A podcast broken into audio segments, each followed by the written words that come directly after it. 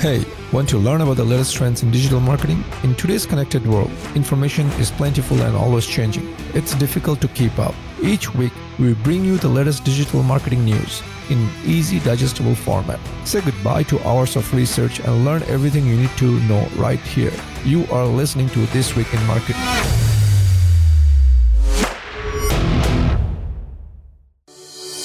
Hey everyone, welcome to this week's episode of This Week in Marketing. I'm your host Sajid Islam, and today we'll be covering all the notable news and updates in the digital marketing space from the week of May 18, 2020. Let's start by talking about Facebook and Instagram. This week, Facebook has announced shops for Facebook and Instagram, where businesses can easily create an online store on both platforms for free. Shops lets you choose which of your items you want to feature and tell your brand story with customizable fonts and colors. Facebook Shops also allows you to connect with your customers through WhatsApp Messenger or Instagram Direct. Here you can answer questions, offer support, and many more things. There will also be new features across both apps that allow you to broadcast live and introduce loyalty programs to improve your customer experience. Facebook is also working with partners like Shopify, BigCommerce, WooCommerce, Channel Advisors, CedCommerce, and etc. to give small businesses the support they need to run their businesses and move online. In my opinion, after years of courting big businesses, the focus in 2020 seems to be small businesses. The shift from big box retailer to small business is happening, and the competition for attention to for small business is fierce. In just under 2 months, we saw Google offer free shops to businesses. We saw an app from Shopify and now Facebook. However, I will recommend that people proceed with caution when it comes to Facebook. Facebook has zero customer support and are known to close slash ban your account without a due process. So proceed with caution, you've been warned. Next on Facebook, Facebook began test running a test of skippable mid-roll in-stream video ads in a small population. If you're wondering what mid-roll in-stream ads are, it's those ads that play in the middle of the video while you're in the middle of watching it. In the past, you'd not be able to skip those videos. Only ads of 10 to 15 seconds will be eligible for this test. This includes existing ads and all objectives and optimizations currently available for in-stream placements.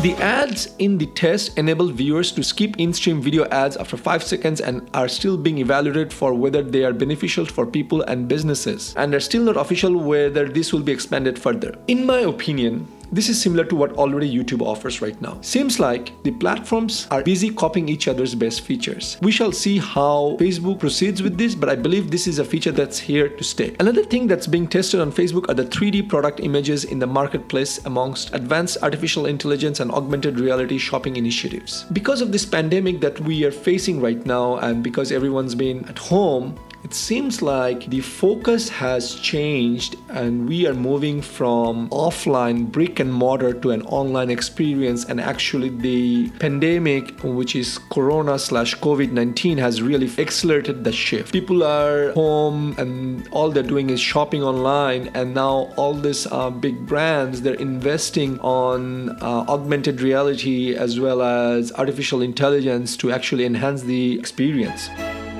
so we already talked about Facebook and Instagram's new feature called Shop, but other than that, they're also working on a range of more augmented reality and artificial intelligence based tools to improve online experience. Facebook's new 3D option allows anyone with camera on their phone to capture multi-dimensional panoramic views of their listings on marketplace. It is also designed to make product recommendation more personalized and address limitation when assessing a product virtually. It also automatically suggests attributes like colors and materials when sellers upload a photo of an item for sale on marketplace and allows buyers to search marketplace for specific items even if the seller didn't explicitly add those details to the description. In short it pinpoints specific items in the image for use for search and discovery. As of last week, this feature is already available for sellers and buyers on the marketplace for people who are using Apple phones. This new AI based tool will be able to learn what style of clothing you prefer on your digital closet prototype.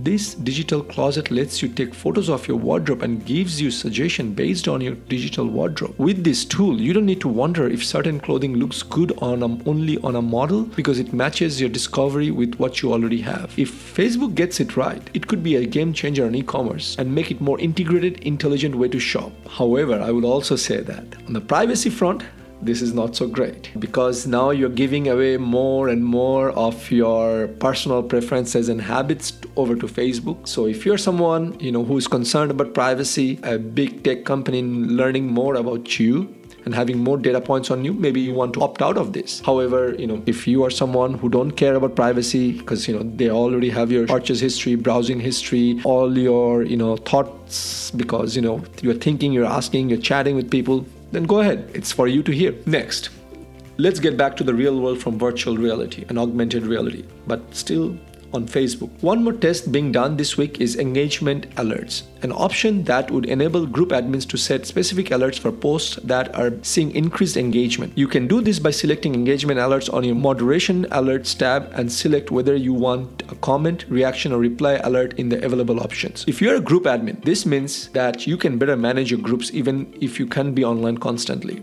So right now it is still being tested, which is why some admins can see this option while others cannot. Whether this remains permanent is uncertain, but I would say this is a blessing and it definitely cuts down the manpower required to manage a group.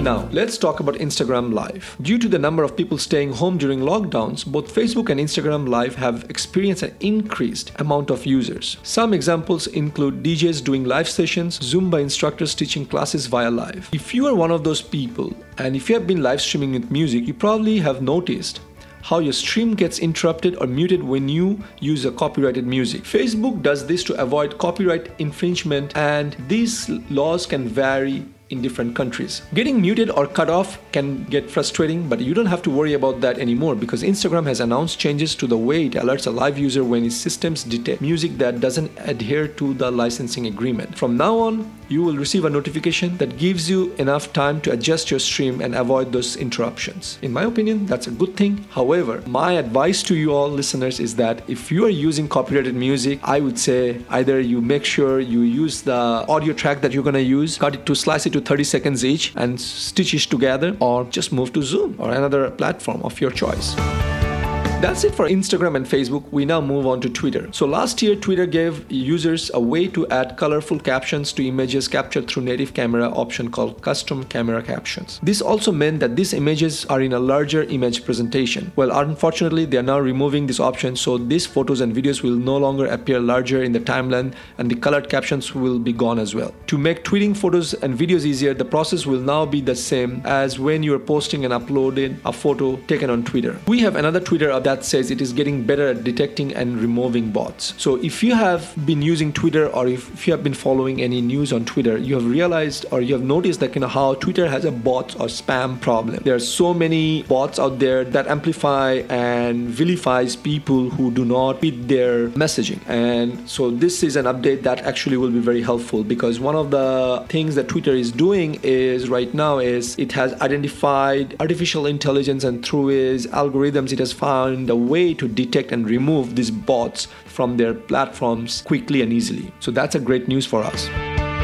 Now, onto more online shopping. Pinterest has just introduced an entirely new feature called Shopping Spotlights. This brings expert recommendations of influential fashion and home tastemakers as well as publishers directly to you. In addition to editors' picks, you will be able to easily shop curated ideas based on your current Pinterest trends, which make shopping and picking your favorite influencer magazines easier than ever. The shopping spotlights will appear on the search tab with articles featuring product pins that are directly linked to in stock retailer product pages. Spotlights are starting to roll out for web and Android and will soon be available for iOS. This launch will be marked with guest editors such as former Teen Vogue editor in chief and fashion blogger Blair, who will also be sharing their favorite trends and products. They will also be joined by top fashion and lifestyle publishing partners such as Refinery 29, Domino, Who, What, Wear, InStyle, Nylon, and Harper's Bazaar.